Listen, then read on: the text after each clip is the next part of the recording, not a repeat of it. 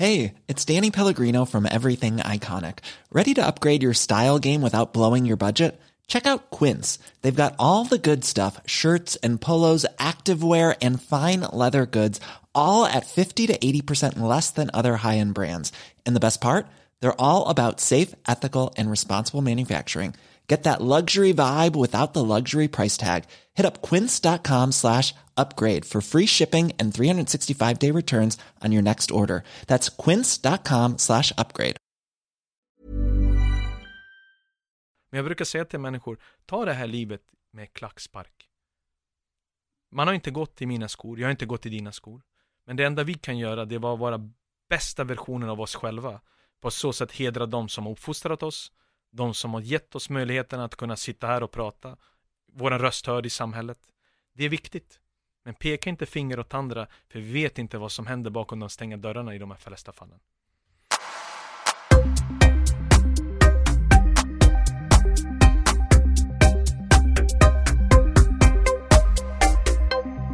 Bojan Djordjic, välkommen till Polyvire Podcast. Tack så mycket, Eh, kul att vara här. Äntligen!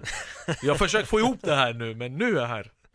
Vi har, vi har kämpat och vi har kämpat men... Ja, eh, du har kämpat och jag har varit svårt att nå. Jag säger, ja men vi hörs nästa vecka och sen händer det så mycket så att mitt minne, jag är som en guldfisk ibland. Jag blir Ja. äldre. Ja men det är nog inte det, jag tror att ditt, ditt minne är bra. Du har bara, du får hela tiden så mycket förfrågningar och så mycket jobb och massa erbjudanden så att när man har 40 stycken, Då blir man guldfisk. då blir man det. Man glömmer bort. Man tänker, "Ah, inga problem, jag ringer dig imorgon bror, det är lugnt. Och sen kommer det imorgon, och så kommer nästa vecka, och två veckor så får man mess av den som man kallade bror. Säger, "Eh, hur ser nästa vecka ut? Och Då mår man lite dåligt.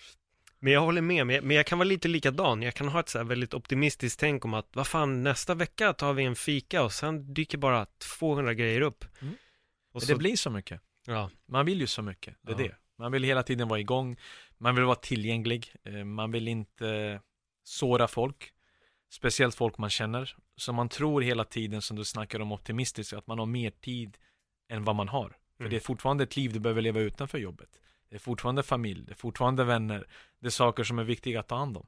Ja. Och det är ju 24 timmar räcker inte ibland. nej, det gör inte det. Och sen har vi sociala medierna som pockar på vår uppmärksamhet hela, hela tiden och distraherar oss också. Nej, men den, är- den är jättejobbig faktiskt. Jag, jag hatar telefoner i sällskap när man ska träffas och njuta och må bra. Och då pratar jag om någonting som är väldigt viktigt och jag ser den personen mitt emot mig stirra ner på sin telefon och säga men jag lyssnar. Nej, du lyssnar inte. För kan den här bilden som du precis tryckt två gånger på för att lajka vara viktigare än mitt samtal? Vad är det för vän? Gå hem nu. Då kan jag lika vara hemma och prata med mig själv. Men jag håller med, alltså jag har, jag har tagit en social mediepaus. Så jag har raderat faktiskt sociala medier-apparna från min telefon. Så det enda Mår du jag- bra? Jag mår faktiskt bra. Alltså det har varit så jävla skönt. Jag kan säga de tre första dagarna utan sociala medier. Det är som en Så- drog. Ja, det, nej det var som att jag kände att jag var inte arg. Jag störde mig inte på jobbiga kommentarer online och du vet. Det var bara så här skönt. Jag fick inte 2000 frågor och det enda, jag har gått in för att ladda upp min podd. Det är typ så här, Paul, du vet det de här enda. negativa sakerna också. Jag förstår att folk har lätt att ta åt sig dem. Mm. Men också, jag förstår inte att man skjuter iväg så mycket positiva saker som man får. Tack vare en eller två åsnor, som jag brukar kalla dem. Som vill göra sin röst hörd. Eller de kanske inte mår bra själva och inte trygga i sig själva för att klanka ner på andra. Det är många, många fler än vad vi tror. För de tror genom sociala nätverk så kan de inte bli rörda. Utan de kan se vad som helst om vem som helst och tro de kommer undan med det. Men vänder vi på saken, börjar man själv vara så mot dem, så kommer de själva radera bort sina sociala nätverk, för de vill själva inte vara med, med i den här vågen av negativitet. Så att ibland, yngre speciellt, de måste vara starka nog för att kunna hantera det här och kunna må bra. För det är många liv som förstörs tack vare de här sociala nätverken och vissa kommentarer, speciellt kvinnliga delen av den här befolkningen får. Och det är inte rättvist. Man ska kunna andas, vakna på morgonen, se sig själv i spegeln och vara sig själv. Och inte undra om jag är för tjock, om jag är för smal, om jag har rätt kläder på mig. Det är för dåligt. Var har vi kommit någonstans om vi inte kan respektera människan? Det, man blir besviken ibland. Jag håller med dig till, till 100% och för att knyta an lite det du sa när de själva blir påhoppade. Mm. Det var en kille som hade kommenterat när jag jobbade åt en MMA-sajt förut och var programledare där. Då hade han skrivit, ja men det märks, Paul är värsta bögen och han Ja. gillar att ta den i röven, bla bla bla. Alltså jättenegativ. Jag skrev ingenting, men andra personer skrev till honom. Mm. Varpå en annan person kallade honom för bög Mm. och då blev han jätteförolämpad. Jo, men det, Så jag började garva åt svaren. Jag tänkte så här, fan, men, men, men folk verkar ibland tro att man kan skrika på andra, men så fort någon skriker åt dem, då, då får de panik och känner sig jätte, Jag hade det på Twitter för några månader sedan. Någon hade skrivit alltså hela tiden, under flera års tid. Och då snackar vi alltså grova förolämpningar. Och så tänker jag, okej, om du vill ge dig den här leken med mig, du känner inte mig. Det är bättre att du inte ens ser mig utanför de här sociala nätverken. Då kan jag svara tillbaka. Och då gör jag det offentligt. Och när man gör det offentligt så har man många som skyddar en själv. Så de sköter din talan. Och då får jag mess av andra att det inte är rätt för mig att blotta honom eftersom jag har mer följare. Vad har följare med det här saken att göra? Vad har följare med hans grova förolämpningar mot mig att göra? Är Så det blir mitt fel att blotta honom och hans ordförråd. Ett ordförråd som hans föräldrar skulle 100% skämmas ifall de kunde se. Mm. För att han själv kanske mår dåligt när han ser sig själv i spegeln. Han kanske är missnöjd med sitt eget liv. Jag kan inte hjälpa honom. Men jag brukar säga till människor, ta det här livet med klackspark. Man har inte gått i mina skor, jag har inte gått i dina skor. Men det enda vi kan göra, det var att vara bästa versionen av oss själva. På så sätt hedra de som har uppfostrat oss, de som har gett oss möjligheten att kunna sitta här och prata, vår röst hörd i samhället. Det är viktigt. Men peka inte finger åt andra, för vi vet inte vad som händer bakom de stängda dörrarna i de här flesta fallen. 100 procent. Jag, jag håller med dig i, i varenda ord du säger där. Och eh, jag kan bli så... Alltså det är på något sätt tröttsamt, för man vet också att de som spyr ut den här gallan, alltså man vet att de mår inte bra. Alltså folk som är, precis det du nämnde, trygga i sig själva, bekväma med sitt eget liv, de sitter inte och bränner ut skit, utan det kommer alltid från någonting. Det är att de vill dra ner en till deras egen negativitet. Sarah Silverman började ju besvara en häckl eller en negativ snubbe på nätet som hade varit superkritisk mot henne. Hon bara, jag förstår att du har det jobbigt men jag älskar dig ändå. Mm. Och helt plötsligt började han öppna upp sig. Och var jätteärlig och bad om ursäkt och tyckte hon var jättesnäll och han bara, jag har faktiskt skitjobbigt i mitt liv. Så han, Det ändras ju mycket, Ja. såklart. Du förstår inte vad andra människor går igenom. Nej. Men det är ingen rätt bara för att ta upp, tänk dig bara hur mycket det krävs att jag tar upp, eller du tar upp din telefon och skickar negativa saker till någon som du inte ens känner. Mm. På grund av något den personen har sagt som du inte tycker om. Ja men det är sjukt och, och det, det är faktiskt ganska intressant egentligen för du som har spelat fotboll hela ditt liv du måste verkligen ha varit med om en förändring när det kommer till sociala medier. Ja, det är en stor förändring. Ja. Eh, Du behöver den på ett sätt för att göra din röst hörd om du ska använda dem i rätt syfte. Mm. Men samtidigt så har det gjort så att världen har ju blivit mindre. Allt är ju tillgängligt. All information är tillgängligt och alla tror att de vet bättre än en själv. I allt, det spelar ingen roll. Jag går inte in till till jobbet, till våra tekniker eller de som sitter i kontrollrummet och säger till dem hur de ska göra sitt jobb. För de är utbildade där. Och då förväntar jag mig att folk också har förståelse att de har inte gått igenom min väg, genom min karriär. Och de har inte ens varit på den nivån. Så kanske lite mer saker som händer i omklädningsrummen eller på plan vet jag mycket bättre än vad de själva vet. Alltså man måste ibland ta ett steg tillbaka. Ja, För det där är, det är väldigt fascinerande när folk kommer med just, det var också en Francis Ngannou fighter, du följer ju lite Mm. Ja, UFC. såklart ju. Han hade ju varit kritisk mot Trump när Mm. Trump hade sagt att there are a lot of shithole countries in, in Africa. Mm. Något i den stilen hade han sagt. Och då hade han varit kritisk mot Trump. Och då sitter folk på sociala medierna och tycker att du är fighter, du ska inte snacka politik. Men ni är fans och ni snackar fighting. Jo, men det, Det är samma menar. sak. Det är samma sak. Det är därför måste jag luta sig tillbaka. Ta ett steg tillbaka ibland, tänk igenom. Ja. Varför skulle man inte kunna, om det, om det är en vettigt, ett vettigt argument, varför ska man inte kunna framföra det? Vem ska stoppa mig för att skapa en vettig debatt eller diskussion som faktiskt berör många? Om man håller tonen nere. För håller du tonen nere, ta bort din ilska de första skedet, inte ta upp din telefon och andas. Så du kanske kan framföra det negativa på ett mycket bättre sätt så du får kanske ett svar du är nöjd med till slut. Men det går inte. Så fort någonting händer, om det är en frispark som är feldömd eller om det är en straffspark, så tar man upp sin telefon direkt och spyr galla. Mm. Utan att tänka till. Och det är just den här impulsen, för det är så nära. Din röst, att göra den hörd, det är så pass nära. Mm. Speciellt om du taggar någon som tar åt sig. Eller någon som vill kanske svara tillbaka, för du får ett svar. Ja, verkligen. Jag tänker bara på om vi backar till eh, 80-talet. Då tog det ju x antal dagar innan du kunde få en möjlighet att få Kom din röst hörd till typ två pers. Men, och jag tänker på Jimmy Durmaz, nu när du tar upp det så tänker jag verkligen på hela Jimmy Durmaz gain här under eh, Han är inte den första, han är inte den sista som Nej. kommer få det. Det är bara så. Vi hade, jag hade det på min tid, men det var inga sociala nätverk. Fick utstå ännu mer förolämpningar. Med, med den jag var. Att jag aldrig, jag hör inte hemma här. Vadå jag hör inte hemma här? Jag har anpassat mig, jag har lärt mig språket, jag är mer svensk än vad svenskarna är ibland. Mm. I vissa sätt. För mitt jobb har alltid varit att lära mig språket, kunna prata den bättre och använda mina ord som vapen. Att slå mig fram i det här samhället för att visa folk i mina områden, killar och tjejer med invandrarbakgrund, att det, du behöver inte vara Zlatan för att ha lyckats. Det finns andra möjligheter, andra vägar i livet för att kunna göra sin röst hörd. För alla vill vara Zlatan, men det finns bara en.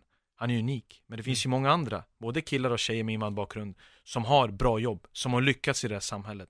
Varför kan vi inte lyfta fram dem istället för att koncentrera sig på det negativa alltid som händer? Det händer väldigt mycket negativt, tyvärr. Men det finns ju så jävla mycket bra också som händer ute i mina områden. Och det finns eldsjälar som verkligen brinner för att vi ska få en bättre bild hur det ser ut. Speciellt i de södra och norra delarna här i Stockholm. Var är du uppväxt någonstans? Jag flyttade till Husby när vi kom till Sverige 1992. Sen flyttade vi till Kista, så Husby och Kista, det är mina. Kista-gallerian för mig, det är heligt. Det var Kista centrum förut, och sen gjorde de till galleria för att vi skulle bli lite in. Och det var inte samma grej längre, men det är Kista-gallerian, det är där du hittar mig. Sista säg, jag pluggade faktiskt gymnasiet där i, i Sankt Eriksannexet. Ja, det är industriområdet. Det var Ja, inte del av precis. det hela. Ja, det var inte del av det hela. Jag fick åka igenom bara. Det Jag fick var- åka igenom och så fick du ta en annan utgång också. Du gick Exakt. inte in till Kista, utan du gick igenom. Ja, Då var det bra på den tiden. Ericsson och fan, det var ju Silicon Valley. Det var ju världens näst största IT-område. Ja. Ja, Nu har inte jag varit där på flera, flera år, men det har växt ganska mycket va? Ja, det växer väldigt mycket. Sen när jag Mm. flyttade dit var ju Ärvinge nytt, alltså den, den delen som är fortfarande in nu. Men det händer ju väldigt mycket såklart att det gör. Men som jag säger att det är inte bara dåliga saker som händer. Men de dåliga sakerna är alltid lättare att ta upp. Och vi måste kunna någonstans gemensamt ta hand om de här problemen och ge folk de förutsättningar som de faktiskt förtjänar.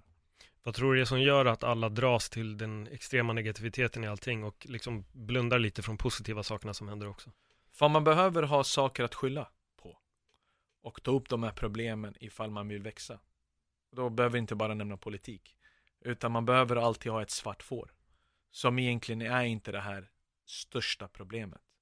Men vi tillsammans, både jag säger ursvenskar och svenskar som har, som jag, med invandrarbakgrund, måste ju kunna väl sätta oss ner oavsett vad vi tycker och tänker och samsas och enas att vi bor här för att vi vill bo här. Om det var bättre så hade jag flyttat hem. Men det här är ju mitt hem. När jag kommer till Arlanda så är jag hemma. Oavsett hur mycket en serb och patriot jag är, så är fortfarande Arlanda hem. När du ändå nämner så här patriotism så känns det som att vissa har du har rätt form av patriotism och sen finns det de som har en extremt snevriden form av patriotism. Det kommer ju hemifrån, Mm. vet du det? För ung- ungdomar kommer det hemifrån. Det är vad föräldrarna kollar på, det är vad föräldrarna pratar och det är det som sätter print i ens huvud när man går till skolan. Så man framför egentligen sina föräldrars talan mer än sin egen. För att man är fortfarande för liten för att kunna förstå sig på hela världsbilden. För att jag som serb, som kristen ortodox, mina vänner är turkar, kurder, greker, så vi snackar ju alla möjliga religioner. Men jag har alltid blivit uppfostrad att se människan. Jag flydde ett krig. Jag som serb fick lämna Bosnien, jag är bosnienserb, jag är från Sarajevo. Jag fick lämna mitt land på grund av kriget. På grund av att vi var oense. Men när jag kommer till Sverige ska jag ha all det här hatet i mig fortfarande mot människorna som är här. Då spottar jag på mina föräldrar. Trots att jag har förlorat släktingar, nära familjemedlemmar genom kriget. Så har det inte stoppat mig för att älska även de som kanske gjorde illa oss. På ett sätt. Och det är inte många som ser det. Och många som inte ens vuxit upp där nere och inte varit där är nästan mer patrioter än vad jag är. Men vad, vad är gränsen? Vad är, vad, vad, vad, vad är gränsen för att vara patriot? Vad är patriotism? Vad är för dig att vara patriot? Ja, vad är det för mig? Ja, men jag, ja, jag ser det väl på två sätt. Jag älskar Sverige, jag älskar Spanien, min pappa är spanjor, älskar Spanien också. Det finns positivt och negativt och det jag menar med så här, lite snedvriden patriotism, det är när man Man inte- hatar mer än man älskar. Ja, men exakt, att man vill stoppa. Precis som det du säger, du, du kom hit för att det var krig, du var tvungen att fly och sen finns det de som har så snedvriden patriotism att de vill stänga ut alla som kommer från problem. Nu ska jag se på varje bosnienmuslim, bosni, eller dra varje bosnienkroat eller kosovoalban över samma kam. Mm. Vad är jag för människa då? Jag har vänner här som är också kosovoalbaner, men jag kan bli förbannad när kosovoalbaner till exempel sk- skriver skit till mig på Twitter om Shachiri eller Jacka gör någonting. Det är som att jag inte gillar dem. Hej, vi pratar om fotboll, varför ska du blanda in politik? Jag har också upplevt väldigt mycket. Jag är också arg över vissa saker, att förlorat så många nära genom ett krig. Men jag ser på människan. Många av mina vänner här är just albaner från Kosovo. Och vi kan pratas, vi kan samsas och vi är bra vänner. Det är, det, det är därför vi har kommit hit. Vi har inte kommit hit för att ta med oss vårt hat. Vi har kommit hit för att faktiskt umgås med människor. Oavsett religion, oavsett hudfärg. Att ta till sig saker som man mår bra av. Ta den bra delen av mig, ta den bra delen av dig. Och låt oss vara vänner. Om vi inte kommer överens, då behöver vi inte snacka skit om varandra. Vi behöver inte hugga varandra i ryggen. Men se på människan först och främst.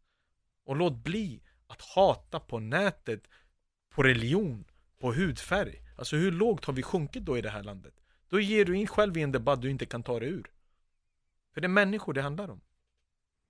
Ja, Ja, fan, det, jag känner att jag sitter bara och håller med dig här. För, jo, men Paul, det handlar ju om människan. Vad handlar det annat om? Nej, men jag, jag vet, och, och, och, det är det jag tycker. Det, det, ibland så lägger folk på sig de här rollerna som som du tar upp, kristendom, politik, man vill sätta in sig själv i någon form av fack och då ska man ogilla andra och sen sitter folk med klassiska kommentarer, jag hatar alla invandrare, men du är skitbra, det är som jag har snackat med i två minuter, du är verkligen skitbra, men alla andra ska ut, men snacka två minuter med alla så kommer du vilja ha kvar. Jo, men det, jag, jag håller med dig, jag håller med dig, vad folk tror att jag är bästa kompis med alla serber som finns här i Sverige.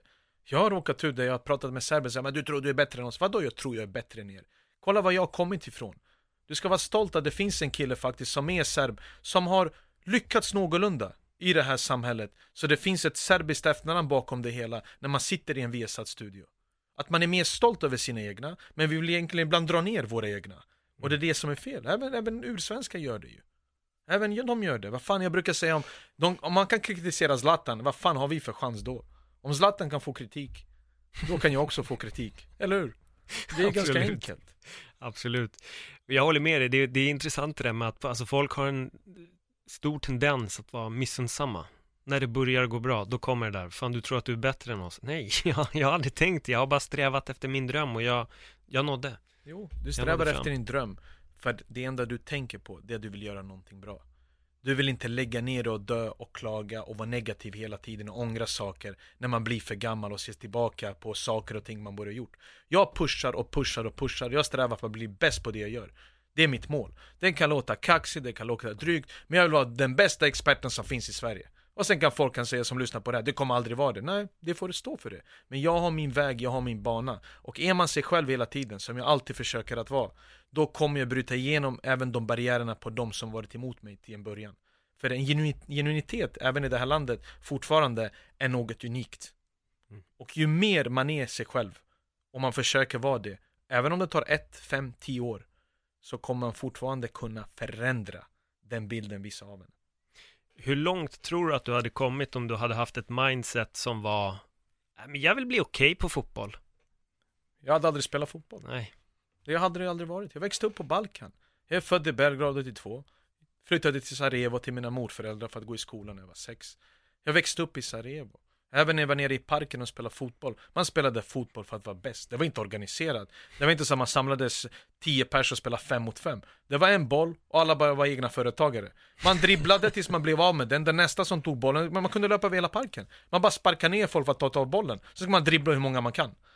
Det var det det handlade om. Det var hela tiden att överleva. Att vara bäst. Samma sak i skolan. Från årskurs 1, du får dina betyg. Från årskurs 1 så tävlar du för din familj, din släkt. Det värsta som kunde hända är att du kommer hem med en trea, det var betyg 1 till 5. Och så ska du lägga det till morfar och visa att du får en trea. Det är nästan som att du drar skammen över hela släkten. Speciellt om du kommer från en välutbildad familj. Så det var verkligen att ha de här femmorna när du kommer hem med den här röda boken som lärarinnan har gett dig. Och få aldrig läraren ringa hem. Då jävlar. Då var det nästan att man ville sova över hos vänner. Nej men det är, det är, en, annan, det är en annan mindset. Ja. Och då måste ju folk förstå att man kommer från en annan kultur. Och det är så det är där nere. Det går inte att säga fan det där var för mycket. Den gamla ryska skolan, det där är för strängt. Men vad är bättre? Sitta med mössa på lektionerna här eller kunna gå ut på toaletten när man vill utan att man frågar läraren. Lärarna, det var, de var respekterade. Det var ett respekterat yrke som någonstans i det här landet det börjar försvinna. Det har ju börjat. Mm. Läraren får allt. Jag var livrädd för lärarna. Nu är lärarna livrädda för eleverna. Bara där så måste vi se att något har gått snett.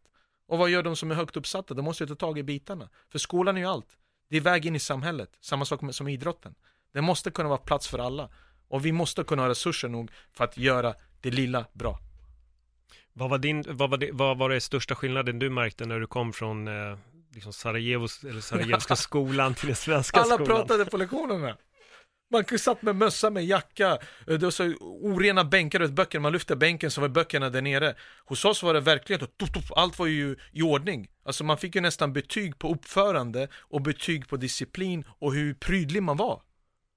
Och det är på något sätt hårt, men det var ju vägen vidare sen. Frågar du min flickvän nu eller min familj, du vet fortfarande så är det, jag stryker mina skjortor innan, alltid på plats vad jag ska på mig nästa dag. Det är inget sista sekunden utan allt är bara, jag är, jag är för pedant för att vara kille. Vet, folk blir chockade. Har mamma varit och städat? Det, det var ju så sen när Maria kom, har, har Mira varit här, min mamma? Så nej, det är så här det har varit hos mig och det man har vant sig med. Mm. Jag gillar bara ordning. Och det blir så, men det är som jag säger till dig, att ha mössa på lektionerna. Jag blir panik. Jag kommer hem och säger mamma, pappa, eh, det är något som inte stämmer här. Alla pratar, man kan lämna, gå till toaletten när man vill. Eh, proven kan man prata sinsemellan. För våra prov var att man la väskor mellan varandra för att inte kunna tjuvtitta. Det, var ju, det var ju heligt. Ha ett prov i Sarajevo och gå till matteprov. Ja, jag lovade, det var mer press än när jag skulle gå och spela mitt första derby i Belgrad eller Stockholm eller Old Firm. Det var, vad är det som händer nu? Man skakade. Man började ljuga, jag har feber och Det var i den nivån. Nej men det är skillnaden. Alltså, det är, jag, jag är glad att jag fick växa upp på det sättet och ta till mig de sakerna som är bra här. Det är fortfarande fritt. Man fortfarande kan göra som man vill så länge man håller sig inom ramen. Alltså lagsammanhållningen när vi pratar om idrott i Sverige är ju betydligt bättre än vad det är i våra länder. Trots att vi har ännu mer individuellt starka karaktärer. Både på dam och herrsidan. Men som lag ibland når vi inte hela vägen fram just på grund av att man är oense och man strävar att vara nummer ett hela tiden. I Sverige är fördelningen mycket bättre. I Sverige kan sämre lag med sämre spelare åstadkomma mer resultat på grund av att de drar åt samma håll. Och det är en hälsosam situation tränarna har för sig. Och det ser ju resultaten bara. Men när vi nådde kvartsfinal med den truppen i VM i år. Kvartsfinal. Sverige var i kvartsfinal med den truppen utan Zlatan, den största fixstjärnan. Mm. Och då handlar det inte om att man var bra nog individuellt. Utan att man drog åt samma håll och hjälpte varandra och skyddade sitt hem på ett sätt som inte många andra gör. Det är intressant att du tar upp det där. Eh, Kan du liksom utveckla det lite, lite Mm. mer om du separerar då, eller om du särskiljer vissa lag som gör motsatsen? Hur skulle du säga att, att de går lite mer för sig själva då och att Sverige enat? Eh, hos oss är ju stjärnstatus allt. Mm. Eh, och oftast när man har tre, fyra spelare som spelar ut i Europa, de största klubbarna, så har man sina egna grupperingar. För i sitt huvud är man bäst. Och det betyder att man umgås bara med folk som är ibland på samma nivå som en själv.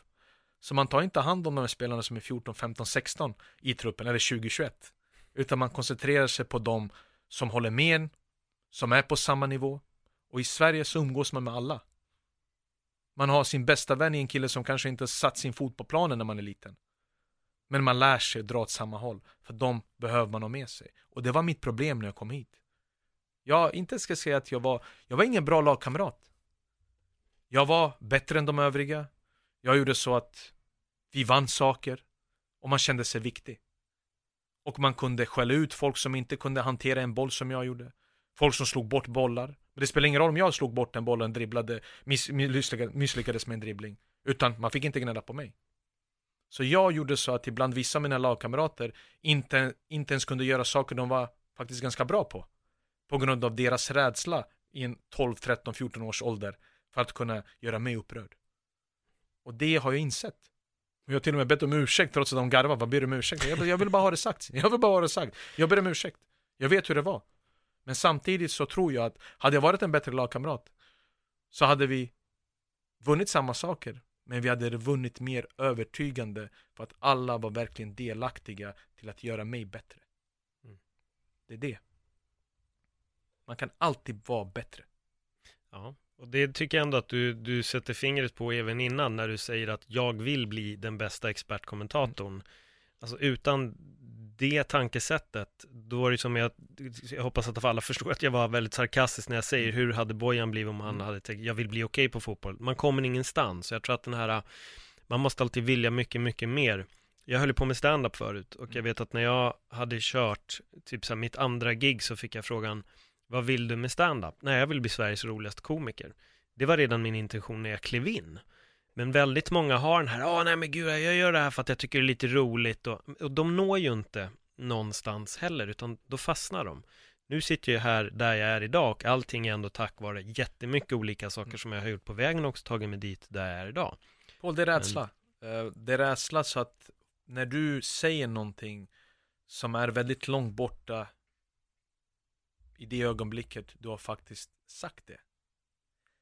Så blir det rädsla för dem om du misslyckas att de har ett facit och med facit i hand då är vi alla smartast i världen. Have catch yourself eating the same flavorless dinner three days in a row?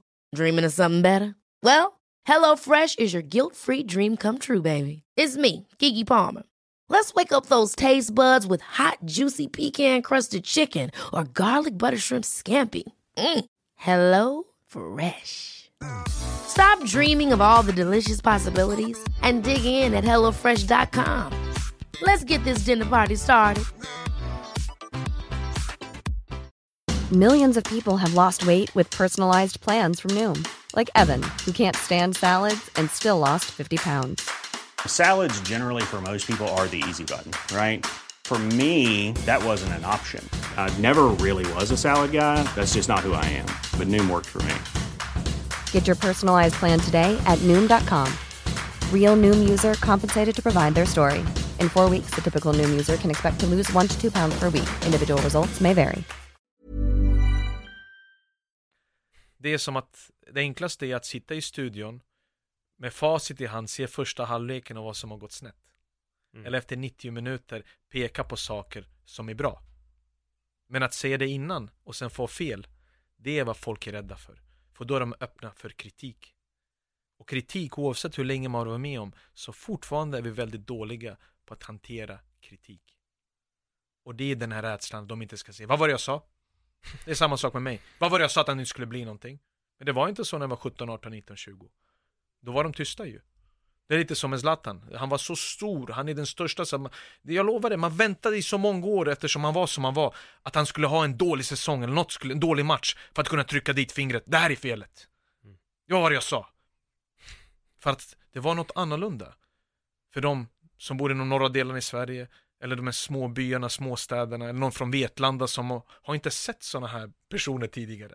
Så blir det en kontrast till det man har lärt sig när man var ung till det man hör nu. Vänta nu, sa han att han ska vara bäst i världen? Sa att han skulle vara bäst på vad han gör? Vad är ödmjukheten? Ödmjukheten ligger just i det här. Tron på sig själv.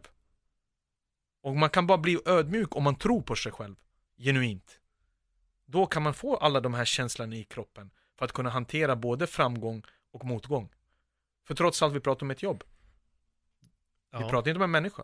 Nej, nej, nej. Om du misslyckas i ditt jobb, ska det göra så att du kommer hem och, och spyr galla på allt runt omkring för att du har misslyckats? Vad är du för man då? Mm. Vad är du för människa? Nej, det är ju sjukt. Jag menar, det, det får ju inte en person, vi kan säga, vilket egentligen vanligt jobb som helst, som inte är i det offentliga ögat. När de har en dålig dag så är det ju som du säger, det är inte som att alla andra kommer fram då, ja du, det var det här jag visste om dig Kenneth. Jag visste att du inte var tillräckligt bra på att köra pirra. Kolla nu din karriär på lagret slut. Nu får du säga Ja, upp och söka ett annat jobb. Bli Ja. fotbollsexpert istället. Mm. Alltså det är ingen som gör sånt. Nej, det, det är inte. Och det, det, det är det jag menar. Det har blivit, förlåt, mer och mer. Och jag tror också att det har varit även så förut. Men det är så lätt tillgängligt nu med allt som vi har. Vi pratar om Facebook, Twitter, Instagram. Du är där hela tiden. Så fort du loggar in så har du någonting, någon mention, någon Mm. kommentar. Och det är nästan som att du vill att det ska vara negativt för att kunna reagera. För om det är positivt så är det bara, ah men det är positivt, kul. Vad jag börjar koncentrera mig just på de här positiva. Folk säger, fan du svarar nästan på alla som skriver. Det är mycket. Och jag skriver för att jag vill ge dem de tiden de tog för att själva skriva någonting positivt. För det krävs mycket av en människa att kunna vara bra mot någon annan. Att skriva någonting bra på, som är upplyftande. För även hur mycket självförtroende jag än har så värmer de här positiva kommentarerna nu mer än vad de negativa gjorde. För det enda jag koncentrerade mig förut på när jag var spelade, det är de här kritikerna. Den artikeln som kommer ut. Och jag hade det i mitt huvud. Även om man skrev det 2000 så kunde jag inte, jag behövde inte, om jag träffade den killen tio år senare så sa jag nej, du skrev så här 2000. Trots att han har skrivit åtta bra artiklar efteråt. det, det, är ju, det är ju den grejen, men man växer, man blir äldre, man blir lite mer mogen, man lär sig rannsaka sig själv. Och man lär sig att tycka om sig själv och säga till hur, hur vill du vara? Hur vill du att din flickvän ska se på dig? Din syster? Din mamma? Din moster? Din mormor? Då tänker jag alltid på den kvinnliga delen av vår släkt. Vad vill de ha för bror? För man? För systerson? Vad vill de ha? För jag är deras ansikte utåt. Jag är den killen de uppfostrade. För att kunna se på alla med lika värde. Det är ingen som är bättre än någon annan. Men du kan ändå inte knocka den som försöker att bli bättre. Nej. När eh, kom du till insikt? Jag har alltid, vet du, jag har varit, jag började garva själv, jag har alltid varit ödmjuk. Sen tänkte jag, nej det där är fel. Nej, ödmjuk, vad fan är jag ödmjuk för något? Nej, ödmjuk mot människor, om du pratar med människor som är väldigt nära mig. Eh, folk som har varit i min närhet, i mina områden, med lag jag har haft med Kista Galaxy, med Rinkeby United nu. Så tror jag faktiskt att de, blir, de var själva chockade eftersom de hade en annan bild av mig eftersom de inte känner mig. För att man hörs väldigt mycket, man säger saker som trampar folk på tårna. Och så ser man människan i sig. Så man börjar alltid med det ödmjuka, men det är också hur du bemöter mig. Jag kan gå in på ett flygplan, jag ska kommentera en match, jag kan gå runt på stan och de flesta som vill säga någonting kommer ju väldigt aggressivt till deras punkt. Hur kunde du se det? Utan att presentera sig själva, utan att ha en låg ton, utan de ser sig själva nu som att nu ska jag sätta dit honom. Och om du bemöter mig på det, hur ska jag bemöta det på ett annat sätt än att säga till mig, lyssna nu, sluta dricka efter klockan 12, gå och lägg dig i tid, drick lite vatten, använd inte alkohol för att bli stålmän. Det, det, det är ju mm. den här grejen. Bemöter jag dig negativt här i korridorerna, hur ska du då kunna säga någonting positivt om mig sen? Nej men det går ju inte. Det går inte. Det, det den bilden inte. kommer vara kvar. För det är första mötet. Och just på de första mötena med människor, när de skakar din hand, så ser du ibland hur de ser på dig. Och varför ska jag då slösa min tid på att få det på min sida om du inte vill ge mig en chans i början? Mm. Då kan vi klara oss utan varandra. Jag kan säga att ett yrke som gav mig mycket lärdom i precis det du faktiskt tar upp, det var när jag jobbade i butik folks bemötanden, hur vissa människor kunde komma in och vara så jävla otrevliga och tro att man skulle göra allt för dem. Men sen när folk kom in och var supertrevliga, då gjorde man verkligen allting som de inte bad om. För de är köpare. Du är ju bara någon som ska ta ner hans skjorta ja. för att han ska betala, för att han är över. Alltså det, det, det händer hela tiden i det här mm. samhället. Det spelar ingen roll. Det är, vet, jag tänker ibland, är det Indien? Är det kastsystem fortfarande här? Att man hela tiden ser sig själv vara större än någon annan på grund av jobb. Vad spelar det för roll var du är någonstans om du är en skitmänniska?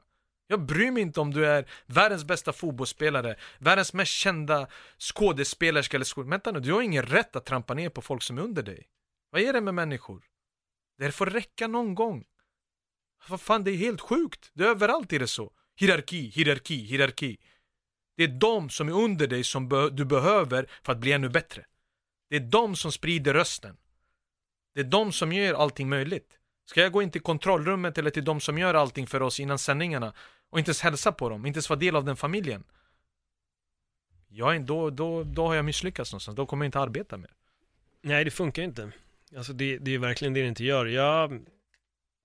Fan, jag tror också att för, för mig har det verkligen varit att desto mer saker som har rullat åt rätt håll för mig, desto ödmjukare har jag blivit. Varför det?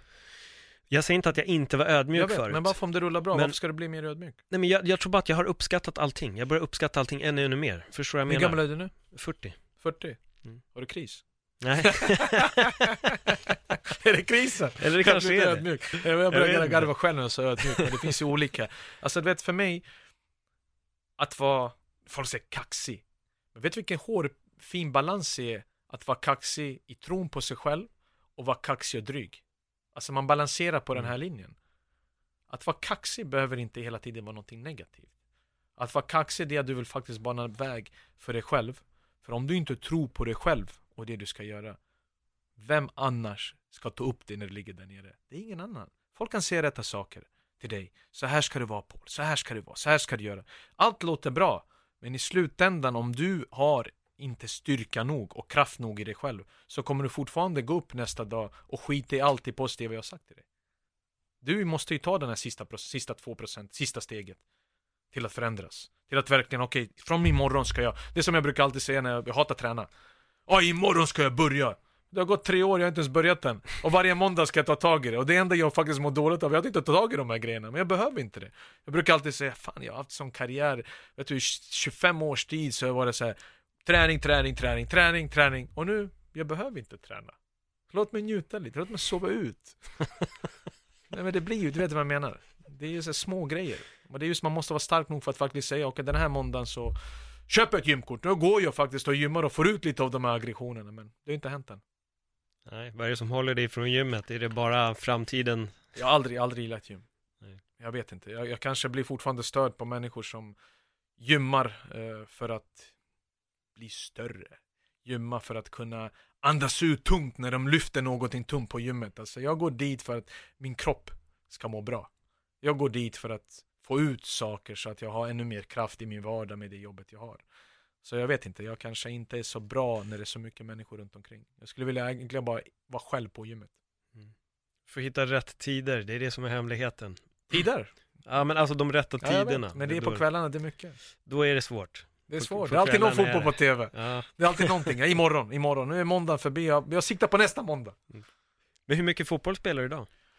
Ja, inte så mycket. Jag byter ju om. eh, Jag har ju hand om ett lag som ligger i division 4 nu, Rinkeby United. Eh, Och när vi tränar två, tre gånger i veckan så brukar jag byta om och bara kicka en boll. För för mig är det träning. Att få göra någonting jag alltid älskat. För jag älskar ju den här bollen, eh, känslan, en passning, en tunnel. Du vet, man mår fortfarande bra av det. Att kunna att gå ut och löpa själv. Utan något mål. Och klarar inte av det. Att lyfta en vikt utan att veta varför. Jag har aldrig klarat av det. Om det är något jag inte var, det är en träningsprodukt. Att ha haft så mycket skador och operationer, det beror på att jag var helt enkelt för dålig för att ta hand om min kropp. Men jag ångrar inte det. För det har format mig. Många andra säger fan alltså. Om jag bara gjorde så när jag var 21, 22. Men det är livet vad det handlar om. Det är just att man blir klok i efterhand. Men jag ångrar ingenting. Det var jag som tog de beslutet då. Det var Bojan-versionen 2001 som gjorde det. Som gjorde den här versionen 2018 ännu starkare. Så på så sätt så jag ångrar ingenting. Även om folk vill ju ibland skjuta mig när de såg mig med all den talangen, bara slösa bort det på att jag inte vill göra saker som egentligen var A och O. Men det var jag som tog beslutet för att gå ut. Det var jag som tog beslutet att inte gå till träningen. Det var jag som tog beslutet för att bråka, för att bli avstängd. Det var jag just då. Och jag skäms inte för det. Du säger att du inte ångrar någonting, men finns det någonting som du känner att du hade kunnat gjort annorlunda? Det enda jag ångrar i min karriär är att jag gick tillbaka till Blackpool 2012. Att jag lämnade Ungern och gick till Blackpool. Det ångrar jag.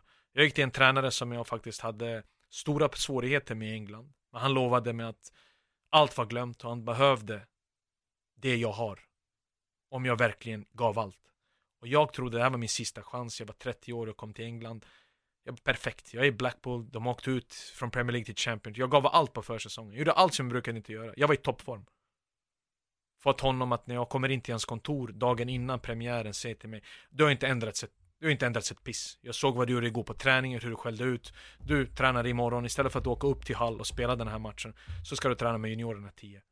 Och då brast det bara. Vad hände? Nej, det brast. Jag eh, lämnade. Eh, Vi hade stora problem. Eh, Jag kunde inte hantera det eftersom jag gjorde verkligen allt. Men det han ville bara är att han var så lång, långsiktig i sitt tänk att han väntade från 2007 till 2012 för att faktiskt vinna den här striden som jag vann då mot mig då. Mm. Och det, då, då var det verkligen slutet. Men man lär sig. Jag visste jag hade dålig magkänsla men jag ville till England så jävla gärna. Jag ville tillbaka. Till fotbollens hem. Men jag borde ha vetat bättre vad för människor jag hade att göra med. För är en människa falsk mot dig, det är inte så att den människan kommer förändra sin bild på dig ändå. Om man har fått en kniv i ryggen från den människan, då kan du både få två, tre, fyra innan ens bestämmer sig till det ena. Mm. Så funkar människor, tyvärr. Har du sprungit på honom någonting? Nej, inte sen dess. Inte sen dess. Jag tror inte han vill springa, han vill inte springa på mig heller. Nej, han tror, jag, jag lovar det. Jag tror om han hade sett mig på gatan så hade han väl, verkligen valt att korsa vägen och gå på andra sidan. För någonstans vet man, han såg i min blick att jag har gjort ett fel här, men jag är inte människa nog för att göra en förändring i mig själv. Trots den åldern han hade, erfarenheten både som spelare och tränare. Så det var, det var väldigt tråkigt. Det var väldigt tråkigt. Men man ska, vet du, magkänslan, jag brukar säga magkänslan gör mycket. Folk säger, går du alltid på magkänslan? Men hej, när något är fel, när man får ont i magen, när man inte får den hundraprocentiga euforin på grund av den här flytten, så blir man besviken. Ja, intuitionen. Ja, och det har är du det. haft hundra gånger. Mm. Det vet du själv. Och ändå ger man sig in ibland, man är naiv. Mm. Man tror att det kan bli en förändring. Men det blev det inte. Men det är den enda grejen jag ångrar faktiskt. Resten aldrig. Hur var det att komma därifrån? Ja, det var som att komma från Guantanamo. Alltså det var verkligen så här fritt. Kedjorna var borta, dörren var öppen, man andades frisk luft och man kom hem och mådde bra. Man var hemma med sin familj, med sina vänner. Jag var i Brommapojkarna då, kom ner till Grimsta. Jag hade gjort min karriär, jag hade gjort det jag hade velat göra. Såklart det borde varit bättre, såklart. Men det spelar ingen roll. Folk säger att du var en sån lovande talang som inte lyckades. Men åtminstone kompis, jag var en talang. Många kommer inte ens upp till den här grejen att de kan vara talanger, om du förstår vad jag menar. De har inte ens varit där, de förstår inte hur det är. Men jag tror att man ska vara lite mer stolt att man ändå hade en svensk i Manchester United som 17-åring. Och det kommer man inte dit bara på snack. Även om jag är bra på att prata, så är inte pratet som tog mig till en av världens största klubbar under den tiden. Nej, det gäller ju att leverera lite för att hamna måste. där. Men, men fotbollen är så att man glömmer, eh, man glömmer bort det som var förra veckan. Ja. Det är bara runt hörnet. Det är samma sak med det du höll på. Mm. Man är väldigt kortsiktig i sitt tänk. Mm. Att förklara till folk vad jag upplevde 99, 2000, 2001 och 2002 Det känns ju som en evighet sen. Man, glömmer ihåg, man kommer ihåg den här bilden i slutet av min karriär när saker och ting inte föll på plats. Så att man glömmer bort den bra delen av vad som kunde ha varit. Men du är ändå kvar i fotbollen. Du har ditt lag, du Mm. jobbar här i, i huset med, med fotboll. Hur tycker du känns att eh, sitta liksom på sidlinjen och experta och vara med och kommentera? Och... Jag är lycklig lottad. Jag får göra det jag älskar att göra. Eh, Jag får, jag får göra min röst hörd. Jag får utrymmet att vara mig själv. Jag får utrymmet att kunna ibland, med mitt sätt att vara, beröra folk. Göra så att diskussioner skapas, oavsett om de ty tycker om eller inte om det jag sa. Och det är det vad fotboll är. När vi sitter med våra vänner framför tv-apparaten i vår soffa. Vad är det vi pratar om? Det är bara tjafs, det är bara bråk, han borde ut si, han borde ut så. Och det är det jag vill åstadkomma i studion. Att vi kan ha fria dialoger utan, en, utan ett manus. Där vi kan verkligen prata fotboll med varandra. Varför tycker du så? Jag tycker inte så. Att man kan vara oense och ändå bibehålla en ton likt vi gör när vi sitter på fotboll hemma. Gå runt till olika sportbarer när Premier League är igång eller Allsvenskan. Folk pratar. Folk är oense trots att de håller på samma lag. Och jag tror folk vill se det också i studion. Att man behöver inte hela tiden hålla med varandra eller tycka att något är jobbigt att säga för att man trampar den andra experten på tårna. För man ska vara duktig nog med erfarenheten man har haft. Att kunna ge ett svar tillbaka, djupt gå in i vissa analyser istället för att hålla den på ytlig nivå. Och jag tror vi är väldigt bra på det vi gör faktiskt i vår studio. Mm. Ja, ni har ju ett eh, starkt följe där också. Det är starkt följe, men Premier League är ju alltid i Sverige. Det är allsvenskan och sen är det Premier League. Premier League med Liverpool, med United, med den traditionen, kulturen med svenska spelare. Det är väldigt uppdelat. Och det är heligt. Stryktipset 16.00. Du vet, vänta där. Det, folk samlas. Och det är en tradition som vi måste värna om. Men samtidigt så måste du hela tiden utvecklas och du måste ge tittarna någonting annat. Men samtidigt så måste också tittarna ge dig en chans oavsett vilket lag de tror du håller på. För min United-anknytning, varför ska jag sitta i en studio och ljuga att jag inte håller på United? Alla vet ju det. Men samtidigt så ska de veta att man kritiserar alltid de man älskar mest. Så min kritik mot United ibland är ju mer än vad jag berömmer dem. Men jag är fortfarande stor nog för att kunna prata gott om Liverpool och se saker de gör bra. För att jag är fortfarande trygg i mig själv att jag älskar mitt eget mer än vad jag hatar annat. Mm. Det är så. Vilka kritiserar du mest? Din familj och vänner. De som är närmast. Ja, absolut. Det är så. Mm. Det är de du öppnar dig till. Det är de du tar ut dina frustrationer på fast de inte är värda det. För du vet att någonstans så kommer de alltid vara där. Och det är samma sak med, med lag. Folk måste inse det. Man kritiserar alltid sitt mer än något annat. Vad tror du som gör att det väcker så mycket känslor med just eh, fotboll överlag, eller sport överlag vill jag säga, men väldigt mycket just fotboll? Fotbollen är ju det största vi har. Fotbollen är ju, det är som en andra familj. Vet, Röda Stjärnan, AIK för mig, nej det är som en andra familj. För du har ju folk som sitter i samma båt som du själv. Du promenerar till matcherna, nu just nu jag pratar, jag kan prata om AIK. Du samlas på dina ställen under alla år. Du promenerar med, vet, känslan att vi, är, vi hör till samma familj. Sammanhållningen. Gå och uppleva glädje. Uppleva sorg. Det är vad man gör med en familj och det man gör med fotbollen också. För det skapar ju så mycket bra. Mm. Vad skrämmer dig? Skrämmer mig? Ja, döden, tror jag. Det, det skrämmer mig på riktigt. På vilket sätt då? Nej, men det skrämmer mig för att folk säger, ja men det är såklart det måste hända. Men att man har haft familjemedlemmar, man har haft nära vänner som har gått bort för tidigt. Och det är bara runt hörnet. Och man kollar alltid på sig själv, nej det här kan inte hända mig. Det här kan inte hända mig. Och det skrämmer mig då att jag inte är den bästa versionen av mig själv varenda dag. Och sen om det är måndag, om det är fredag, lördag. Att jag vill ändå leva mitt liv fullt ut genom att vara mig själv. Och de som inte accepterar det kommer tyvärr inte vara del av mitt liv. För när jag går härifrån, när jag lämnar, så vill jag ändå bli ihågkommen för den ärliga personen som Mira och Ranko uppfostrade till att vara i det här samhället. Och därför skrämmer mig döden för att det är bara runt hörnet. Det hände Ivan Turina i AIK, en av mina lagkamrater. Det är Pontus Segerström i Brommapojkarna. Unga killar med familjer som de lämnar bakom. Det hände med min flickvän Maria, hennes föräldrar, bägge två. Det är alldeles för nära. Min morfar gick ju bort också tidigare i år. Alltså folk som jag såg upp till. Min morfar var en stålman. Han skulle leva i 500 år. Plötsligt inte den säkerheten, tryggheten där längre. Och föräldrarna blir äldre, det är därför den skrämmer mig. För jag vill alltid ha dem kvar. Och de vill alltid att jag ska vara kvar. Så det är därför den skrämmer mig. Mm. Många tänker, ja men det är livets väg. Nej, men du måste fortfarande se till att du mår bra själv. Du måste verkligen se till att även hur tufft du än har det, att utnyttja det vad det här livet ger dig.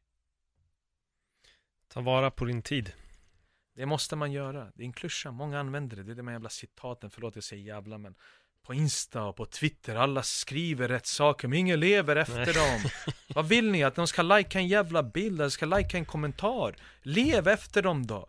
Alla kan googla citat om självförtroende, så kommer det upp 49 citat direkt. Men kom med något eget. Om du verkligen menar det. Mm.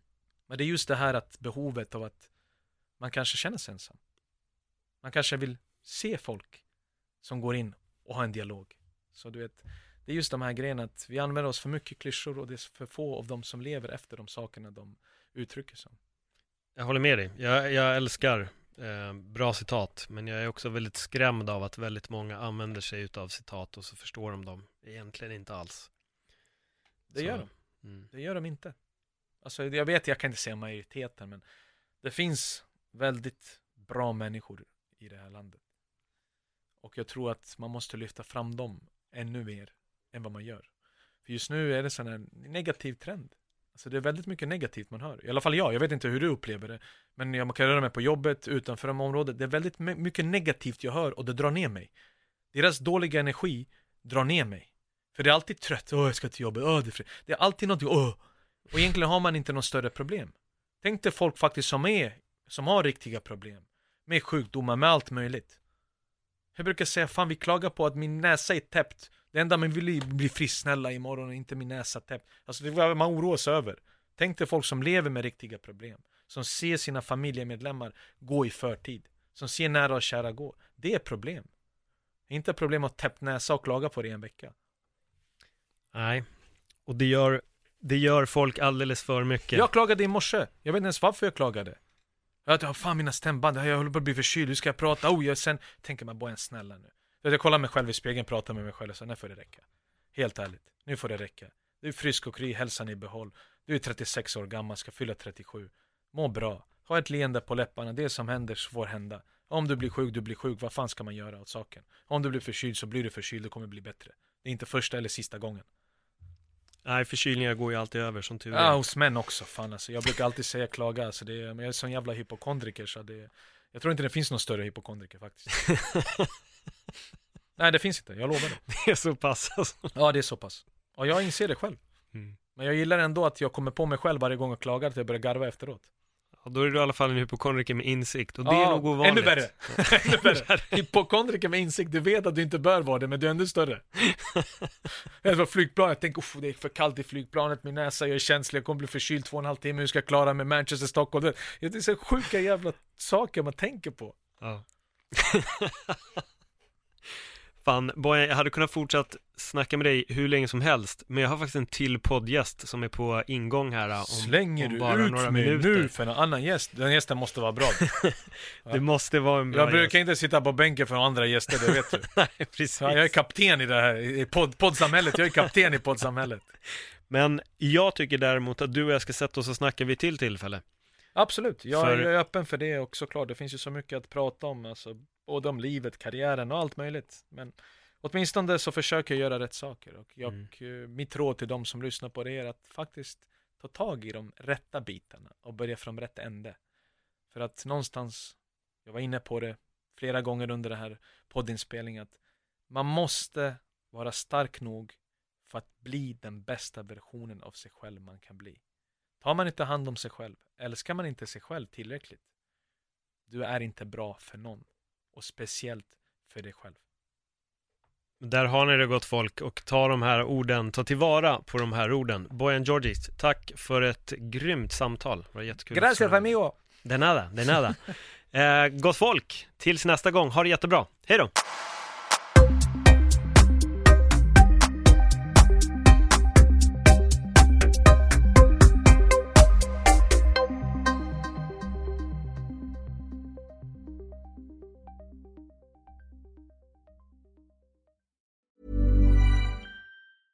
Hey, it's Danny Pellegrino from Everything Iconic.